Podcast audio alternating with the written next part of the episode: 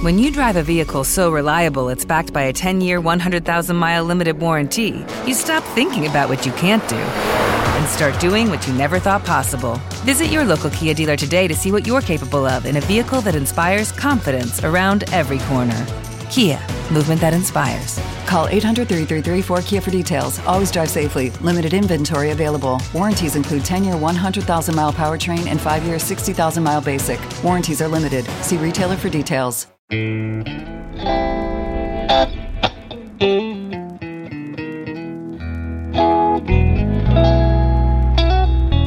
NBI Studios, this is Truth and Justice, a crowdsourced investigation in real time.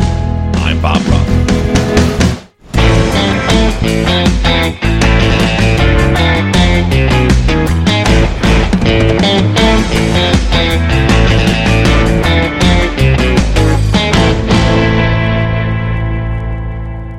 Ahoy, friends. You are listening to the Friday Follow Up for Season 12, Episode 54, The Robert Pape Interviews.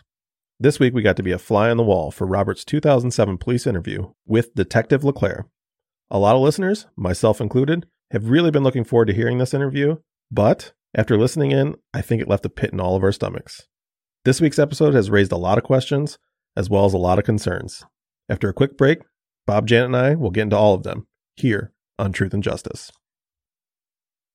Texas Ranger James Holland is a legendary interrogator. They call him the serial killer whisperer. You can't hide those indications. And that's why yesterday I knew that he did it. But now, shocking interrogation tapes reveal how the super cop really operates. And that's why they asked me to come in because I'm special.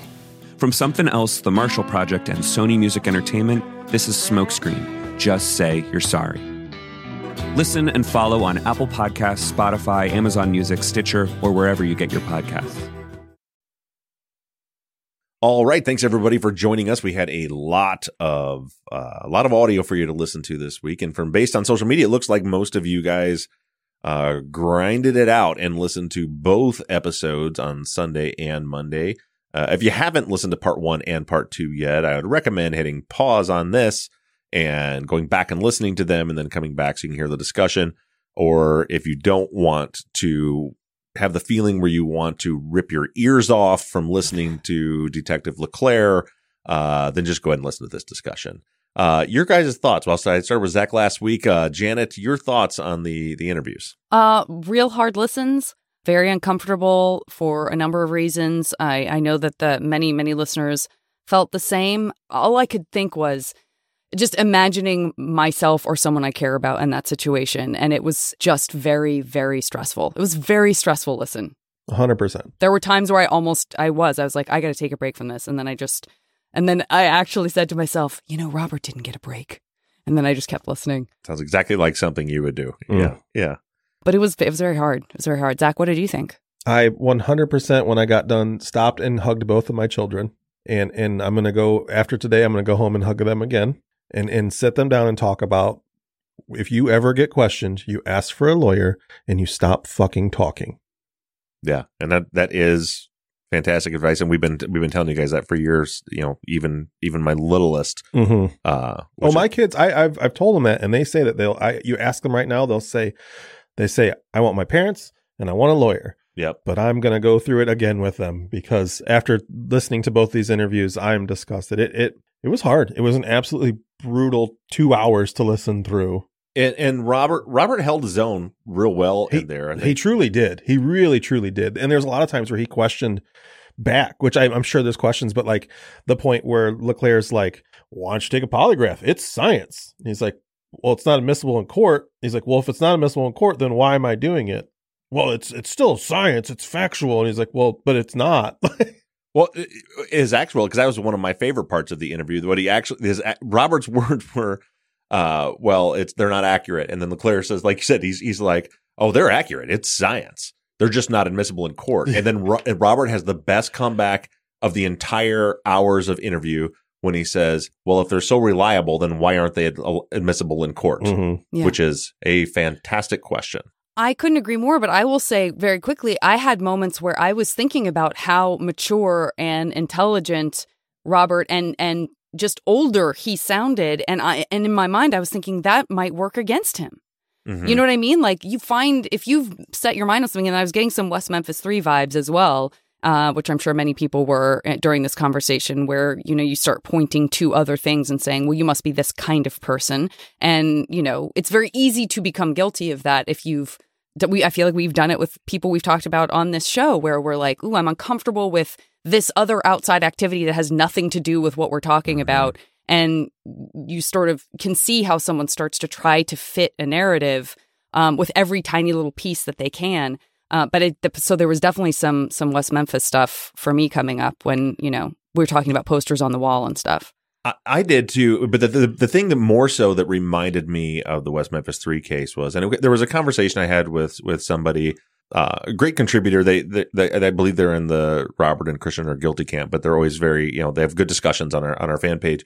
Um, but they had said how they thought Robert was really being a jerk in this in this interview because he wasn't trying to help and and and I had said to this person on on Facebook, I said, I really think it's perspective. Like if you have in your mind that he does know something and, and he is involved, then it sure seems I can see how someone would say it seems like avoidance. But if you if you if you're looking at the evidence and you think he really doesn't have anything to do with this, and then and then take it at face value, he's trying to help the whole time. But what reminded me about the West Memphis Three case was the first time I met Jason Baldwin and I interviewed him, and he talked about his first interrogation, and I I, I remember so clearly him telling me he's like it was the craziest thing uh, I've ever been through because they asked me what I was doing, what happened, this and that, and I told them the truth, and they refused to accept my truth. They kept trying to get me to say what they wanted to hear and they refused to accept the actual truth over and over and over again. And so I had that in my mind as I'm listening to this. And it's like, he just keeps like, I don't remember, I don't know where we turned around. I don't know the exact route we went. It was a year ago. I, you know, I, I, I remember these things and then the rest of it, I don't know. It wasn't, uh, you know, and there are people that, that certainly have said that it's like, well, he should remember because it was a significant day because his friend was murdered. That's true. The next day when he found out, I, certainly I would think he can probably remember like the day I found out my friend was murdered, like where I was at when I, you know, these things.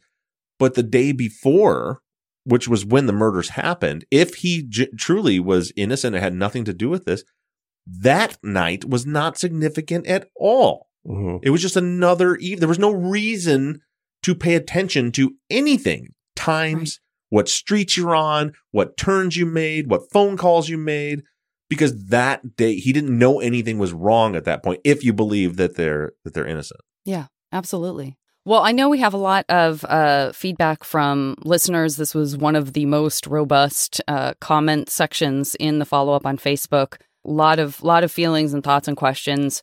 Love to get into it if you want to get going on it. Yeah, let's do that. Cool. Uh, so, first question uh, I'm going to shout out Christopher, uh, who wants to know why exactly Leclerc did Mirandize Robert. He sort of gave a reason in the moment, but can you kind of clarify that? It's because he was a suspect. He was so in that that's a trick that we've seen um, detectives. So I will credit Leclerc with that. At least he was upfront about that. Oftentimes, Jennifer Jeffley's a good example. You know, they're interrogating for all those hours. She's in the station that whole time. They never Mirandized her eh, because she was not a suspect and was free to leave at any time. And therefore, she wasn't in custody. She wasn't a suspect. So she didn't have to be Mirandized. Her parents didn't have to be notified.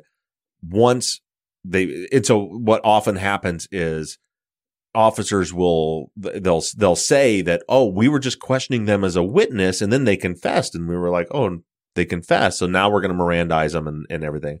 Uh, in this case, right off, right out of the gate, Leclerc says, you're not free to go. You are a suspect and therefore you have to be Mirandized. Got it. So yeah, so there's so there's a difference between being told you're under arrest and being told your Miranda rights in terms of like how he explains and and what that process is like. Just to know, I'm obviously not an attorney, but my understanding is if you're interviewing a witness, you don't have to Mirandize them. And also, if you're being interviewed as a witness, you are free to leave at any time. If you are in custody and are a suspect, then you have to be Mirandized.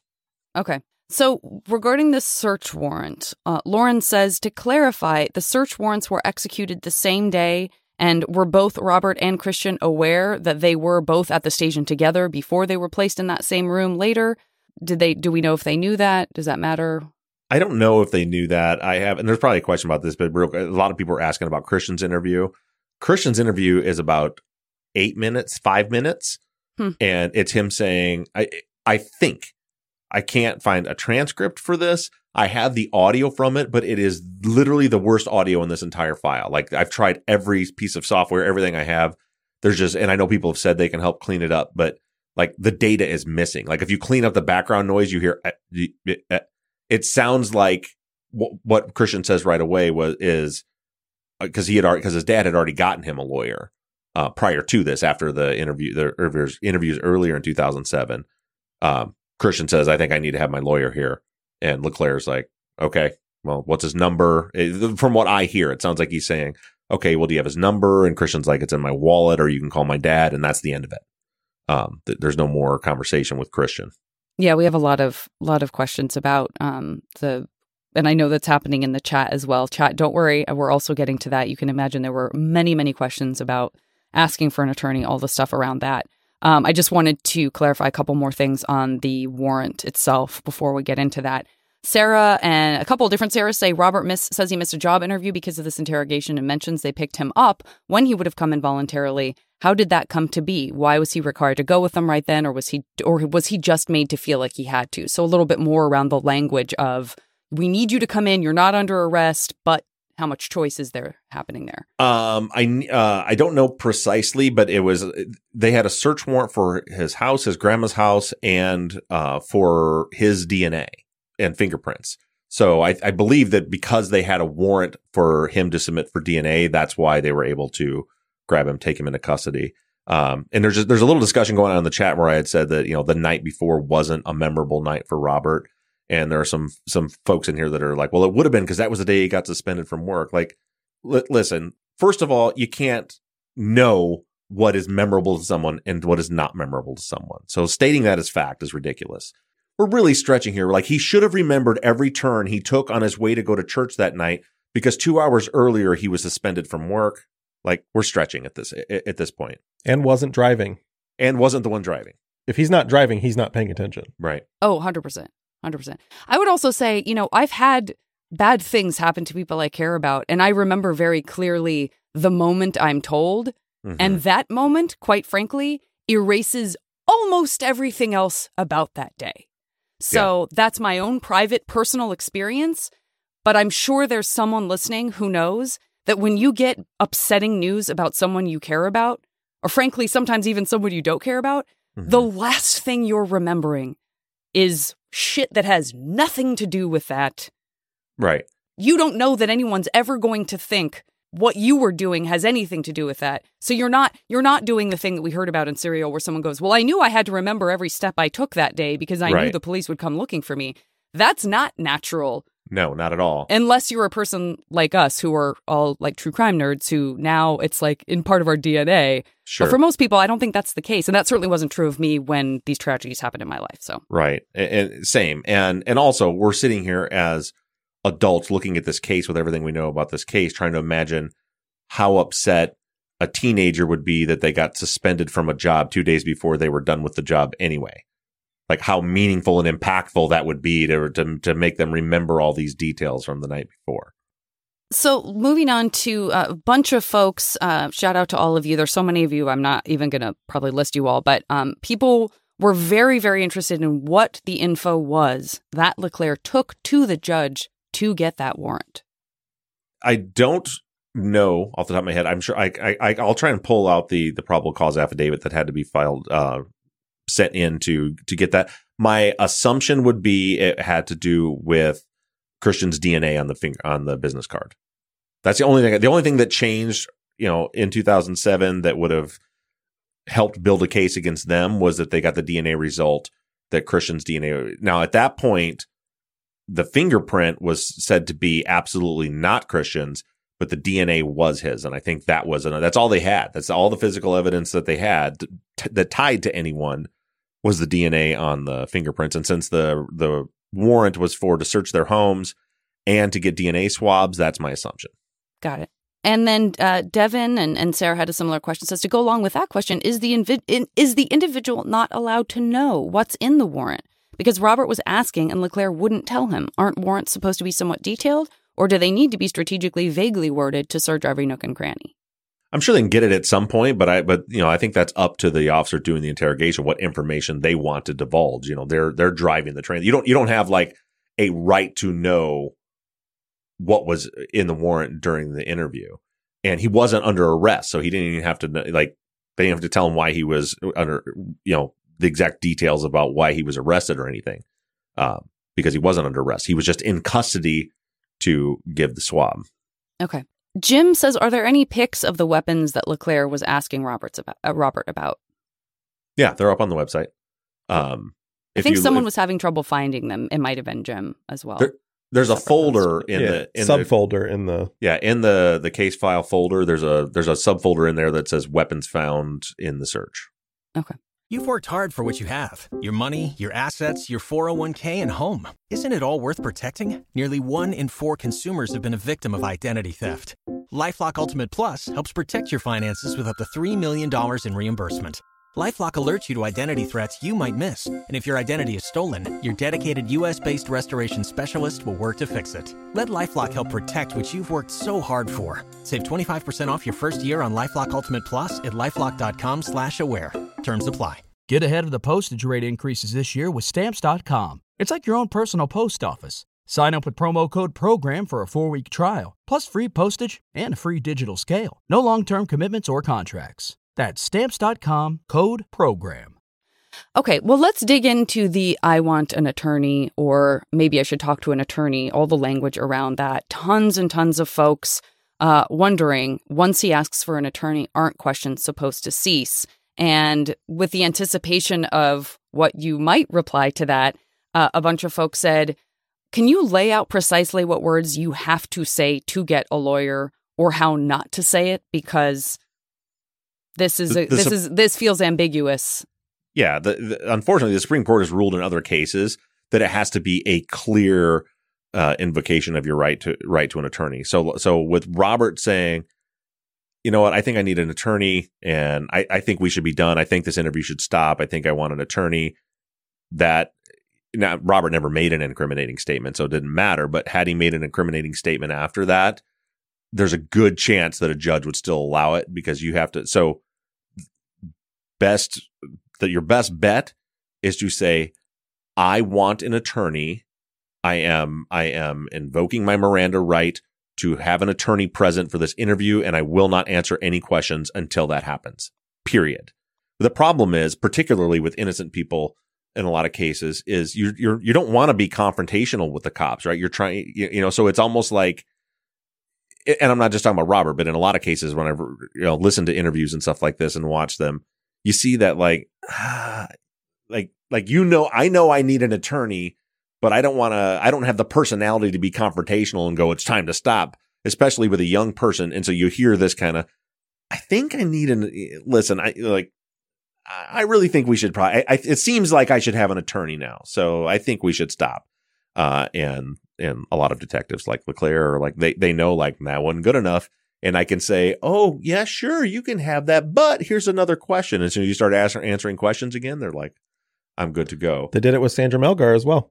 Uh-huh. Exactly the same thing they did with Sandra Melgar as Yep. well. They do it. They do it all the time. And just to address something in the chat, Nicole's in the chat saying that Robert didn't mention that he forgot the 40 minute round trip to Sacred Heart. That's not true. If you go go back and listen to and read his interview, he wasn't asked specifics. He didn't it, it- during that interview. The officer investigating didn't say where'd you go, how far did you drive, did you head toward. None of those questions were asked. That's what we've been talking about. For, they weren't asking the right questions. Robert didn't know when the crime occurred. Robert didn't know that any of that information would be relevant. So he just is very vague. Like we were going to go to church. We ended up not going to church. We ended up going to Christian's house.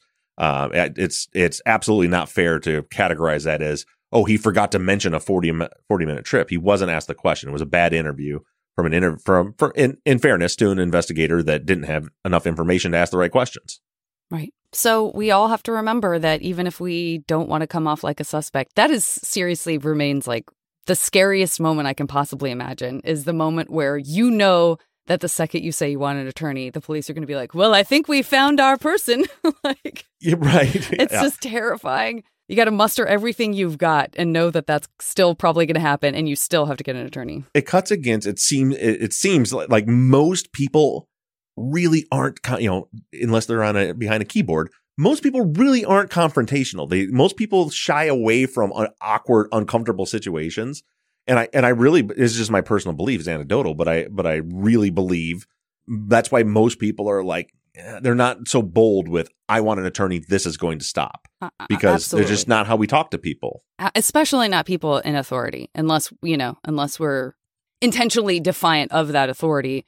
Which even then, I think it's hard to do that in a room where you're like, my life could be on the line here, or you know, my freedom could be on the line. I'm going to be kept here. It's just, it's just all very scary and hard. Real quick, I'm going to make the last address of this and then I'm going to, going to drop it because Nicole is coming back at me about what I just said about Robert in his statement. Read the statement, everyone. Don't take my word for it. She says Robert gave his alibi. He didn't give an alibi because he wasn't asked for an alibi. He was asked what he did that night. There's a big difference with that. And to say that I need to stop ignoring facts, I'm not ignoring anything. Go back and read it for yourself. He was not asked details about his drive, period. So Stacy just sort of is circling back to this idea of not just Leclerc, but I would say many, many law enforcement's. Um, she uses the term obsession with polygraphs, but uh, it does, it, you know, kind of cheekily. But um, we see it, we do see it come up a lot. There are a lot of cases where it feels like, we talked about it on this podcast before, where the the polygraph becomes the thing that matters most, or if you don't have much else to go on, whether someone will take a polygraph or not becomes extre- you know extremely important. What do you have any additional thoughts on that, Bob? I just think they should just be banned. Like like some it'll never happen. But why do we have this manipulative investigative tool that police officers are allowed to use that has already been deemed so unreliable it can't be presented in court? Why is it still a tool in that in that toolbox? Because it's it's used for the sole purpose of manipulation. Because this is what happens. What you just heard Leclerc saying is take a polygraph and we'll clear you. And then he and then what he says is true. No lawyer will ever tell you to take a polygraph because when you pass the polygraph, they won't clear you. They'll say they're not accurate. They're not admissible in court. And they keep remember Jamie Snow? Right. You know, he went through take a polygraph, pass it, and you'll and you'll be cleared. And you don't. And then once you take it, you don't know what the results are. Another very common practice is for them to come back into the room and tell you you failed the polygraph when you passed it to try to manipulate you into to confessing. They're, to, in my opinion, they shouldn't be allowed at all. Yeah. Nancy says, How many lies about forensic data did Leclerc give? He, at a minimum, insinuated that Robert's fingerprints were on the card and on the wheelbarrow. They're asking for how many? lies? Well, I mean, I think it's it's like it's a sort of a rhetorical question. There's a ton of. I mean, he says that they can tell how long a fingerprint or DNA has been on something. Yeah, there was definitely a lot of lot of questions about that. In fact, Veronica Veronica said that. She said, "What? Why are he? Is he, is he really saying we can tell when you touched this? Not that you touched it, but when you touched it." Yeah, I mean, I, I- listen. Most of what Leclerc was saying was nonsense. You know, and, and it gets worse in the second half because it seemed to me it felt like, like he's getting desperate at this point. He was like hoping to get a confession out of him. Robert's not. He literally tells Robert over and over when Robert's like, "I told you what I remembered," and he and he says, "I'm paraphrasing. You need to forget what you remember and start telling the truth." You- you That know, was that was one of the most labyrinthian like. it's like Ugh. what? It was like, oh no, I've gone insane. yeah. I, so- as a listener, have now so gone stop insane. telling me what you actually remember and instead tell me what I want to hear. Yeah. And it just goes like round and round and round. And then, and then like he has the, like, what, what is one of his big gotchas? Like, uh, did, you know, did, did Christian's dad's house have a home phone? Yeah, I did. Well, he told me it didn't. And then he like brings it up like 10 minutes later. He's like, well, you know, he basically told him he lied to him because, yeah, just like you said, Christian's dad didn't have a home phone and we know he did. It's like, what? Like, what? Like, it just, it, it was frustrating to say the least for me to listen to. Caroline says, uh, "What do you make of the cut in that interview that you that you mentioned up at the top? Do you feel like there's any significance there? Do you feel like do you have any theories on that? Was it just as innocent as like they ran out of tape or something? And The piece that's missing, mm-hmm. I don't know. So it's a they're digital. It's a digital video recording. So I don't know why they're in, in, but they're in, there's actually three parts and they're in two hour, well, the last one's only a couple minutes, but that's like two hour block. So it seems to me something like, if you ever use like a GoPro or something, they save the file at certain points in case you lose it. So you don't lose everything together. So that's what it seemed like was there was like one video that it got cut at exactly two hours and at exactly four hours. And then the, and the rest of it, I don't know why when you piece it, I thought it was something with my software because when I piece it together, it like jumped from from one conversation to another one. But then the transcript's the same, the audio is unlistenable, you can't hear it. So I have no idea. And it maybe based on the train of logic we heard throughout the rest of the interview, maybe LeClaire just changed directions in mid sentence. It's not out of the question. Mm. You know, I, am not suggesting anything like nefarious happened or anything, but it, but it, it's it's odd that all of a sudden it's like that one spot we get a cut and then there's something missing. But I don't, I, I don't know. It could have just been he. Yeah, I don't think there's anything to it. Mostly because I just feel like there's the whole run of the interview feels like consistent enough to me that I just don't see like whatever you think about LeClaire, I feel like everything is sort of on the table. Do you know what I mean? Like I just don't see a thing that would motivate him to be like, hold on, I'm no, I, I, I genuinely reason. don't think like there was like an intentional something pulled out of there. More so, the reason I mentioned it was so that people didn't think that I cut you something cut out something of there. out. Yeah, absolutely, totally got that. Yeah, I think we all got that. Uh, just real quick, Dan, I want to shout you out in some of the the chat that's happening live. Just kind of remarking, we talked about this before, but just remarking on what a slippery slope it is when cops can lie to people. Um, I understand. I think one t- one time in a discussion, Bob, uh, months ago, you were like, "Look, I, if something were, if my kid were missing, and we felt like we were very sure who did it, and they knew something about it, damn right, I want the cops to be able to lie to the person to get that information. Mm-hmm. But then you see it on the flip side, and see how it can affect people and false confessions and stuff like that, and it's just a, it just feels like it's a slippery slope. Yeah, and and when I discussed that, like I was just being very transparent about like on paper, I I 100% agree that they should not be able to lie. It should not happen. When we had the discussion, I was like just trying to think like, well, what if you know, what if my kid was missing and they're trying, you know, the, you, that part of me is like, do whatever you got to do to get it out of them. But then like the the fair uh, part of me is like, yeah, but that doesn't. I, we don't want to get the wrong person. You can't do it, but yeah, ultimately, no. I, it it sucks that they're able to lie because they do it all the time, and um, with you end up with terrible results. Yeah. Uh, Denise is just interested in a sort of general um, Leclaire's record, like the closing cases that resulted in guilty verdicts. Is this symptomatic? You know, if this is this I don't know representative of something. Um, Rebecca wanted to know more about the petty theft uh, community service situation. Yeah, I think it was. I don't know a lot about it, but it, it seemed it was a shoplifting thing. I think he was. I don't, I don't know the details, but I think he was working at Circuit City and he got hit for shoplifting at Circuit City. Okay, so I'm going to read all of Tony's because he sort of is first is putting it into a context, but then still asking a question. So I want to respect that. Tony says that was painful to listen to and so aggravating on so many levels. I thought he sounded innocent, and the detective sounded like an idiot. Um, but did Robert change his story from ghosting Becky to saying he did cancel? I couldn't tell whether Robert said he canceled or the detective just sort of said it over and over again until Robert agreed. He says in this interview that he that he had talked to Becky and canceled, but he's but he's very unsure about it because it, it comes up obviously repeatedly, and you know because because Leclaire obviously has his phone records and knows there was only the one actual contact with Becky. And so he's like, "So did you talk to her? Did you cancel that day?" And then it, as he's prodding with that, Robert's like, I don't, he hadn't mentioned the phone records yet, but he's like, I, I'm no, I'm pretty sure in his memory, what you're going to say he's lying about that, or it's just in, in, his memory. That's uh, depending on how you look at it. But from what he was saying at face value was in his memory, he remembered canceling the the trip to her house. Where in his in his first interview, I don't think that he said that that he had canceled it. And we know from the phone records, well, and he could have, there was just the one, the only time they talked was why he was still at home. The rest of the time she was calling him and he wasn't answering the phone and she was calling Christian and he wasn't answering the phone. Right. Um, Joey says, I know you're not a psychologist, but does it give you pause, and should it give us pause, that one could say that Robert was hedging when he stumbled around saying that Becky and her parents were, quote, murdered, unquote? no, I don't think there's. I, I don't think you can put anything in there. There's a lot of reasons anybody, and I'm not because there's there were people in a, a a thread about that that he that he was saying, you know, when they, you know, when whatever happened to them or they passed or whatever, you know, some people were like it. They thought for X Y Z reason it made him look innocent, and for X Y Z reason it made him look guilty. There's too many.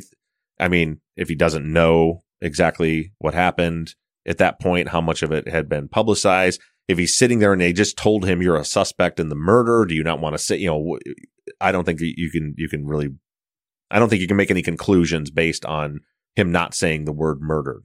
Cause you hear that with some people that are just that way, you know, they, they won't say somebody died. They'll be like, you know, when your, when your mom, you know, passed or she, you know, people use, use different words. I don't think you can put anything on that. Yeah. I think it would, for, for me, my first thought was like, that's a really hard thing to have to hear yourself say because it's a really ugly truth. Yeah whether you had anything to do with it or not.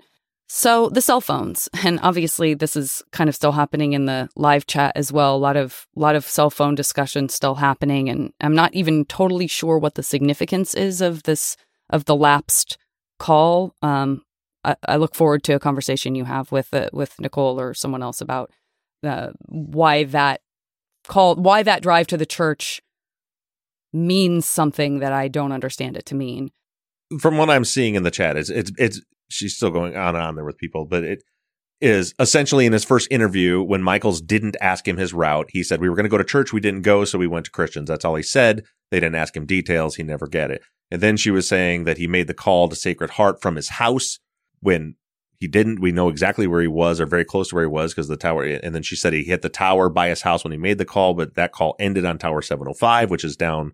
And then after that, I don't know. It's because she's saying that he was clearly going towards a highway.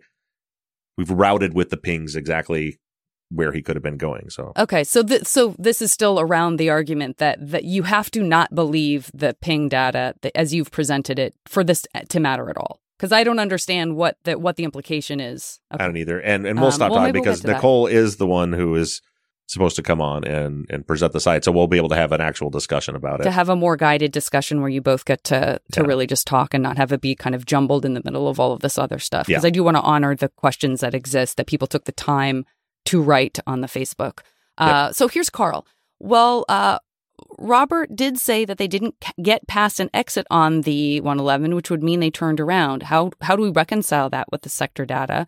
Um, are we? And Sarah, I think, had a similar question are we just assuming his he's mistaken? So this is still all around kind of Leclaire trying to prompt certain things without revealing too much information to Robert. To me, that just feels like a real cluster F uh, during yeah. the interview of many cluster Fs. Um, but people are wondering, like, hey, is should is this significant? This idea that Robert is trying to follow what Leclaire is not quite getting at and come up with answers and should and, and is there something inconsistent about that with with the facts. No, eh, not at all. Because remember, first of all, Robert is saying like, I don't remember. I wasn't driving. I wasn't paying attention to where we were at. I don't remember. Like, I couldn't tell you where we turned around. And then that's when Leclaire is saying, Leclaire is telling him, sort of, that the cell phone evidence says that he's gone down 74, like towards towards Becky's house. And Robert's uh, and Robert's explanation of where they went, he's like, "Well, what you're telling me doesn't jive with the cell phone evidence. We know now that it does jive with the cell phone evidence, but what he was saying was it doesn't it doesn't jive with the cell phone evidence." And he's like, "Well, I, so Robert is trying to in saying I don't remember where we went." And he's saying, "Well, what if, you know, you're hitting saying you're going down 74?" And that's Robert's like, "I we could have we could have I don't know, like if we like maybe that's where we turned around. And he starts saying like, if we couldn't, maybe if we couldn't get in the left lane, maybe we turned around there. Like, could that? And he's like, no, that's what I'm saying. That's not what you're. So, so like, basically, Robert says this is this is what happened. This is where we went. I don't know the exact details. Leclaire is saying that's not true because the cell phone evidence is saying you went somewhere else. And Robert's saying, I don't know why that would be because that's not where we went. It, I don't know if we if we had turned around there would it cause that because that's what that whole conversation is. Got it. Jennifer says if Robert hadn't told Becky uh, that he wasn't coming, could she have been calling? We've talked about this, I think, earlier in the season. Could she have been calling frantically to warn him, to tell him not to come? Do her calls fit at a time frame when the killers could have been in the house? We don't know how soon after killing Vicky and John the house was set on fire. I think we mentioned this and sort of talked about why wouldn't there be a 911 call, if I'm not mistaken, but I could be remembering. If wrong. Becky was there, yeah. Um, I don't. It's is it possible the killer was already there? The killers were already there at seven o'clock. It's possible, but we have no evidence. You know, all we can work from is we know when the latest time or the earliest time Becky's body could have been set on fire. We know the house was on fire before Becky was set on fire, uh, and that's that's really all we know. I doubt that that's the case because you see like calls to Javier after like so if she was still actively using the phone, you would see a call to 911, like you said. And the theory we presented that maybe she was there when the killers came and she was upstairs uh, and didn't call. Uh, that you know, could be if if a phone line was cut or if the fire was started or if she had tried to get out was like in a bathroom or something wherever she was hiding that she couldn't get to the phone at that point. But she's actively using the phone. I would expect a call to 911 if that was the case. Right. Uh, Sarah Jean says was Sacred Heart called to follow up on the call from Robert to follow up to see if that call took place and that question was asked. Yeah. He called at 701. He called Sacred Heart.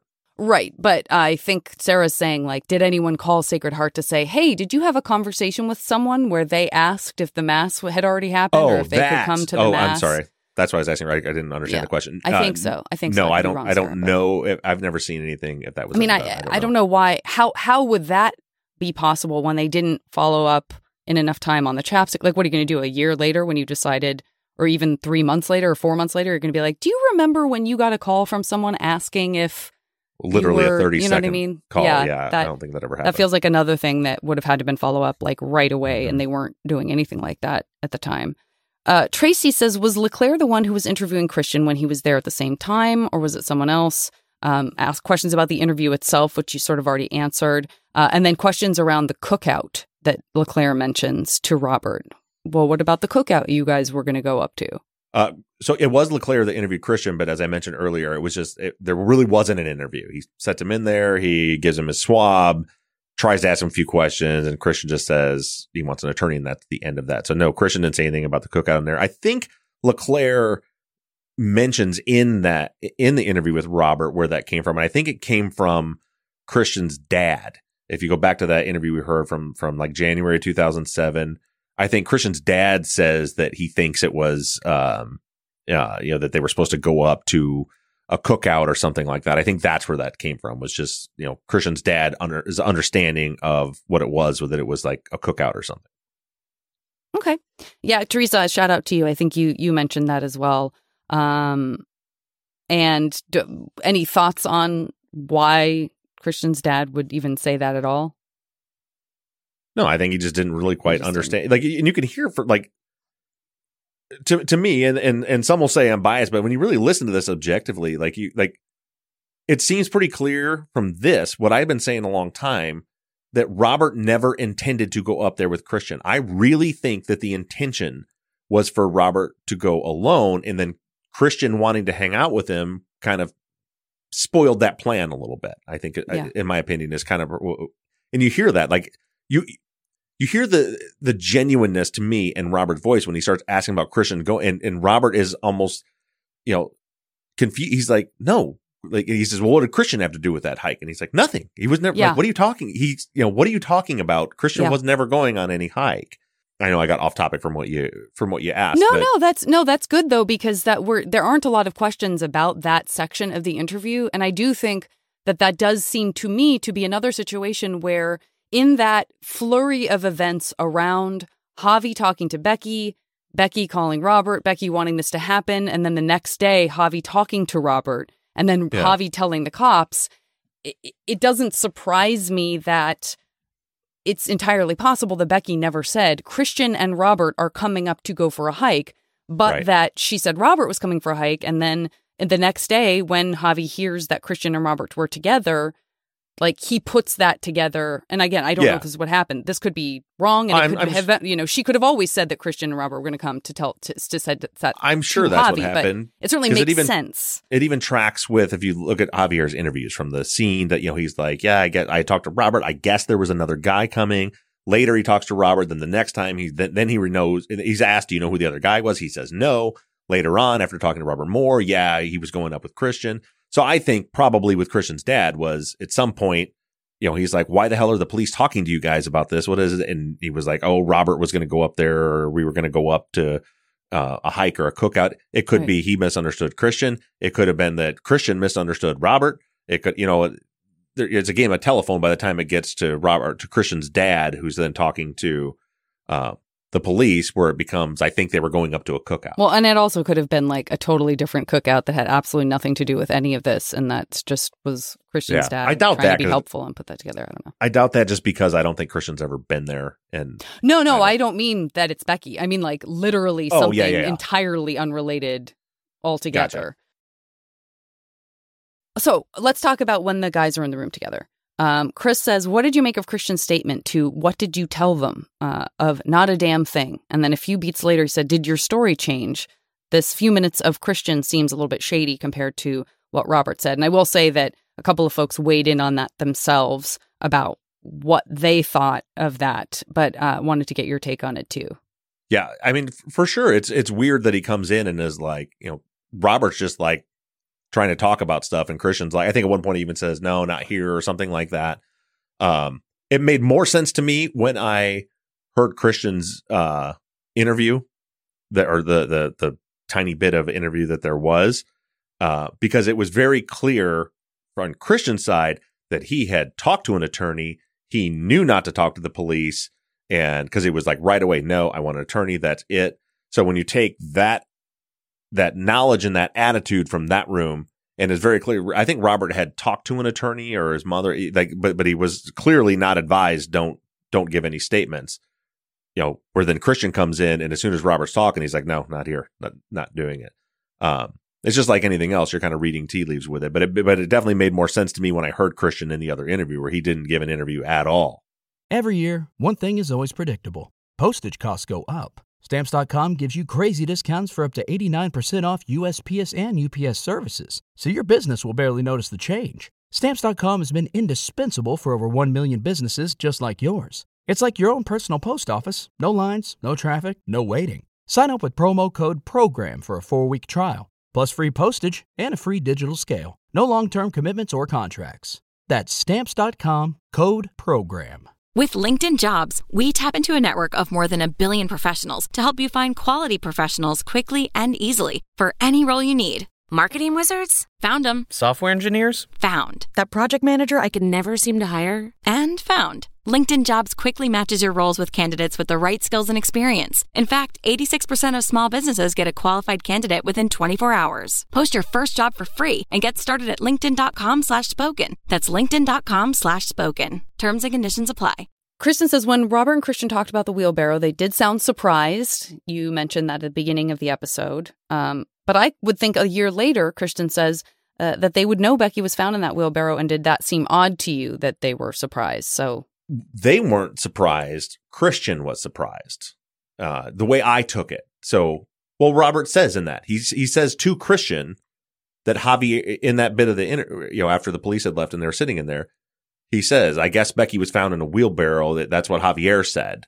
So, but it also, if you listen to the interview, Robert and Christian hadn't hung out or talked in a long time.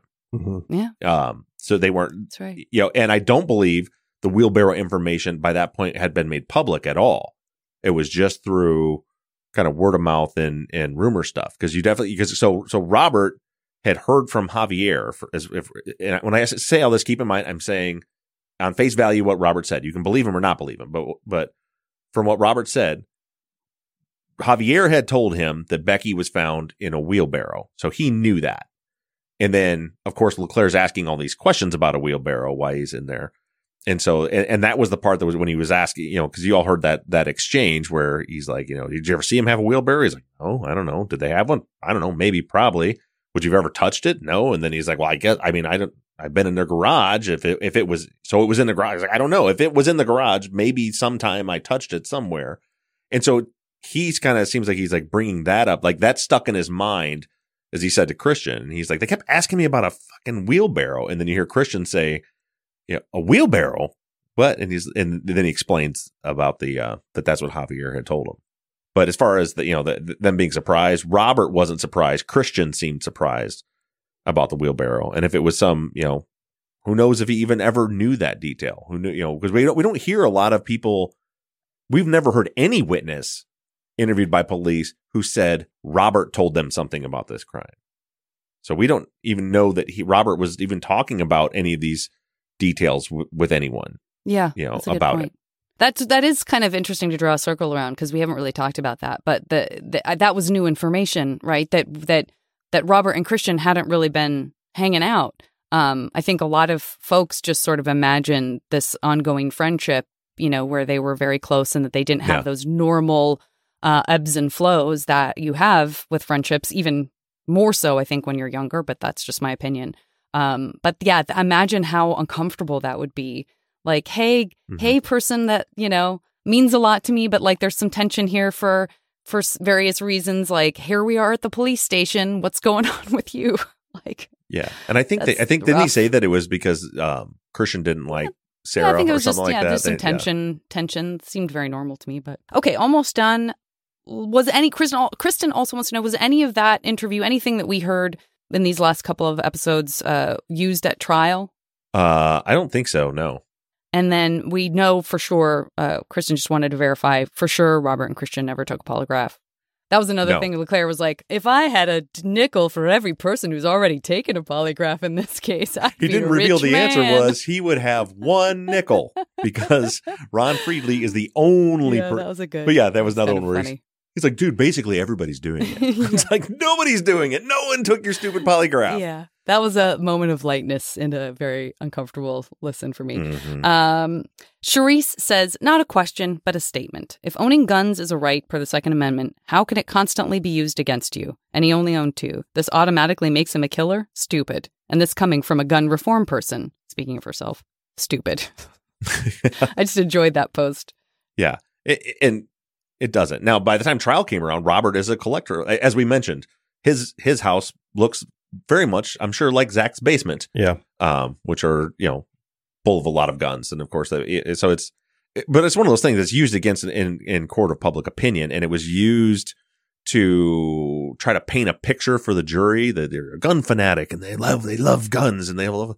But you know what I what I what I try to do with all of this stuff in any case is let's cut through the noise and look at facts. You know, the that Nicole was in the rear is like like don't ignore facts, Bob. Well, here's a fact. Where is the evidence that either Robert or Christian had any way or any access to a 40 caliber pistol? Where's the evidence? So, because you know, people like in the uh, if you look on the website, the pictures of like the weapons in the house and, and, and stuff like that, you'll see like he had like welded together like a saw blade and a and a handle, and there's like like samurai swords. There's all kinds of crazy stuff in there, and so they like point to all that stuff. But they weren't killed with a samurai sword or a hacksaw or or Wolverine knuckles, which is one of the things he had. Yeah, that's exactly what I saw. Vicky was shot in the head with a 40 caliber pistol. Someone who believes they're guilty put a 40 caliber pistol in Robert's hand for me in 2006. Show me even a possibility of somehow, some way that he had some possibility of getting and and and it doesn't work to say, well, we don't know. He could he could have isn't proof. He could have isn't evidence. Show like like somebody, I think it was Nicole in the chat last week was like his dad had had had these guns that he could have access to. None of those guns were 40 caliber pistols. So all as far as the weapons go, to get back to that question, that is you've got there's so much noise in this case, and that's like a big red flag that it's not a great case, that it's not a strong case, is when when you have to make all this noise about nonsense to distract from the fact that there's no actual facts. You know, show me the evidence that a person left that scene in a car. Show me the evidence that someone could drive uh, a low to the ground car like that from that house and get all the way to now the sector we know Robert's phone actually hit in 38 minutes, 30, 37 minutes. Show me the evidence that that's the case. Show me the evidence they actually, you, know, forget the noise. Look at the actual facts. That's what I, that's what I keep being told. Look at the facts. Well, that's what I'm asking you to do, audience. Look at the actual facts and the actual evidence. It doesn't matter. I mean, Robert could have had three pairs of nunchucks with razor blades on the end of them. It has nothing to do with this crime. Quick question from the chat because Kate, I think I saw you post this earlier, um, and or someone else did. But why? Kate says, "Why is Leclaire concerned about Grandma's house across the street? Did they search that too? If so, what was found?" They searched both houses. I don't remember which one Robert was actually staying at the time. I believe he was still at his mom's house. He might have been over there, but yeah, but they searched both. They did stay on that for longer than I thought they would have as well. What Like the questions about his grandma's house? Yeah, they just kind of kept on about that, which didn't really. I don't really understand why, but Hmm. I don't either. I don't know why they didn't interview his cousin or his girlfriend or anybody. There were some people on on Facebook. Somebody, a former colleague of Leclerc's, was reporting a bunch of posts where people were were saying some not so nice things about Leclerc uh, on the Facebook page. Um, you know, I'm sorry, Leclerc and we're in this position because of Gary Leclerc, in my opinion. And and by this position, I mean a place where we're where we're having to have a debate at all about who killed Becky and John and Vicky because he did a terrible, piss poor, incompetent job of investigating this case. Right from the beginning, day one, when Robert gave him, you know, where he was at that night, he didn't go to the gas station to verify he was there. He didn't talk to his cousin. He didn't talk to Christian's mom or dad or aunt or anybody that he said might have been there. All these things that could have been verified easily. He didn't talk to the people at Sacred Heart Church. He didn't do any of that stuff up front. And then later on comes in with this nonsense interview where he's clearly not the smartest one in the room, which is pretty sad when he's talking to a 19 year old kid. Yeah, I'm, I'm, ups- I'm pissed. Like, like you have to do better at your job than that. And, and, and part of what we do here, part of what I do here, and you can like it. I don't care if you never ever download another episode. If you don't like this, but part of what we do here is call people out for their bullshit. Call people out and and make sure the world knows what they're doing so that it doesn't happen again. Gary LeClaire's investigation of this case was unacceptable. It was incompetent and and and neglectful as far as I'm concerned. It almost makes you wonder if that DNA evidence came in suggesting Christian and there was an oh shit moment of like, oh, uh oh. Like if if this means anything at all, I got nothing. I got nothing Right. else. You know, you think that it's going to be this big moment where you're like, yes, we got some. But considering the circumstances leading up to that, you could see it also being like a heart sinking moment of like, oh, whoops. I guess it would be nice if I had looked at any of this before now. You know what I mean? Yeah, e- exactly right. And like I said, and and and I will give credit where credit is due. Leclerc gave up. He literally gave up on the case, like right after these interviews. He found the one piece of evidence, and even he was able to realize after interviewing them and searching their houses that this this doesn't fit. So Christian's DNA is on a business card that was way out in the in the wilderness, uh, in the in the desert out there somewhere but that doesn't fit with anything else we have with these two with these two guys. We don't have the gun. We don't, you know, they seem to have an alibi. Everything they said where they were at checks out, as we know from from the phone records. All of that that stuff fits, but we have this one weird thing about the DNA. I think that in the interview he was hoping to to get a gotcha, and when he didn't, he just gave up. But again, what he should have done is say, "I must be barking up the wrong tree." Let me investigate these other angles. And instead, he suspended the investigation, shelved it. And then also, uh, Kate had said just verifying Robert did not end up joining the military. That was just Christian, right? Right. Like at any point, Um, yeah. And and Chris in the chat just said, when will a sector data expert come on? Uh, Bob was always telling us not to take his. We did. We we had. I had Mike Dowd, the sector, the cell phone expert, came on and explained the sector data. I don't remember what episode number it was, but uh, he must have missed it. I think that is it. Just a couple of like remaining questions about other stuff. Like Megan wants to know if you would ever post the transcript of John's son. I know you had very good reason to not want to play the interview, but there's curiosity around whether the transcript could be published. Yes, as a matter of fact. So as we are, as I mentioned, we're we're getting up to the buttoning buttoning up loose ends Um, you know, as as promised, somebody mentioned the trial transcripts earlier. You know, we put the trial transcripts out as we cover things. So I'm been going through the list of of things that we haven't covered yet. Um, so before I get into the closing arguments, we're going to check those off the list. So in this week's episode, uh, I'm going to break down um, Robbie's interview. It's pretty, it's real short. I'm not going to play it as I said, but I'll post the transcript and and uh, ex- explain that. And then also Sarah Honecker, who is um, was Robert's girlfriend at the time. He eventually ended up marrying, and they were married for they lived together for like eight years. Um, she, of course, wasn't interviewed until 2016. Um, but I'll talk a little bit about that interview and then her her trial testimony.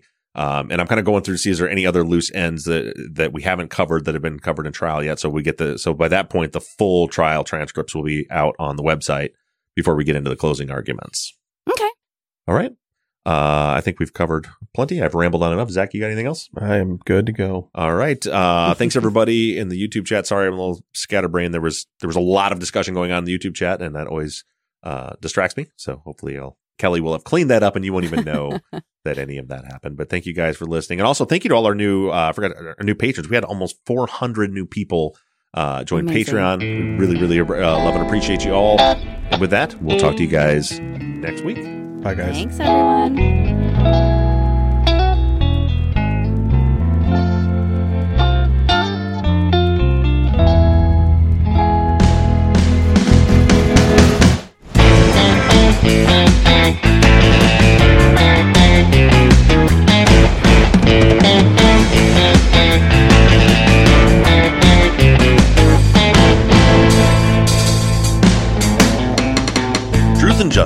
NBI Studios production and is distributed by Wondery. Edited by Kelly Barons Brink, and all music for the show was created by PutThemInASong.com.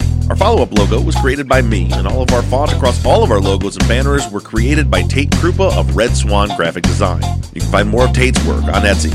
Thank you to Katie Ross of CreatedInTandem.com for designing, creating, managing, and maintaining our website, TruthAndJusticePod.com, where you can view all photos and documents discussed in every episode.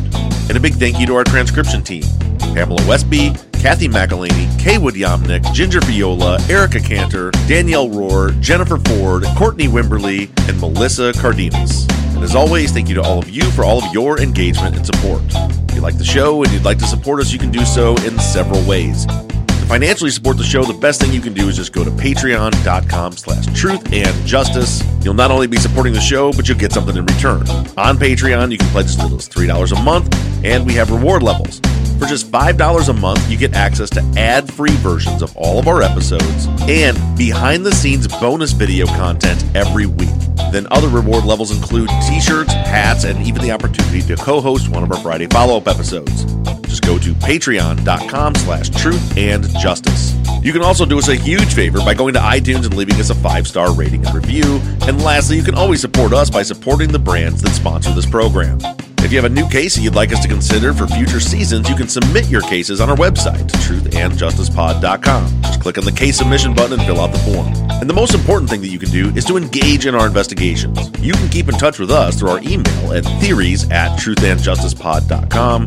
You can like our Facebook page or join in on the conversation on the Truth and Justice Podcast fans page on Facebook. And for all you tweeters out there, you can connect with us on Twitter at Truth Justice Pod. To follow our personal accounts on social media, I can be found in all forms at Bob Ruff Truth. Janet can be found at Janet Varney, and Zaq is at Z to the Q. And don't forget that we always have our 24 7 voicemail line open for questions, comments, or tips on our cases. That phone number is 269 224 2833. However, you do it, stay engaged, stay in touch. As for now, we're signing off. I'm Bob Ruff, I'm Zaq Weaver. And I'm Janet Varney. and this has been Truth and Justice.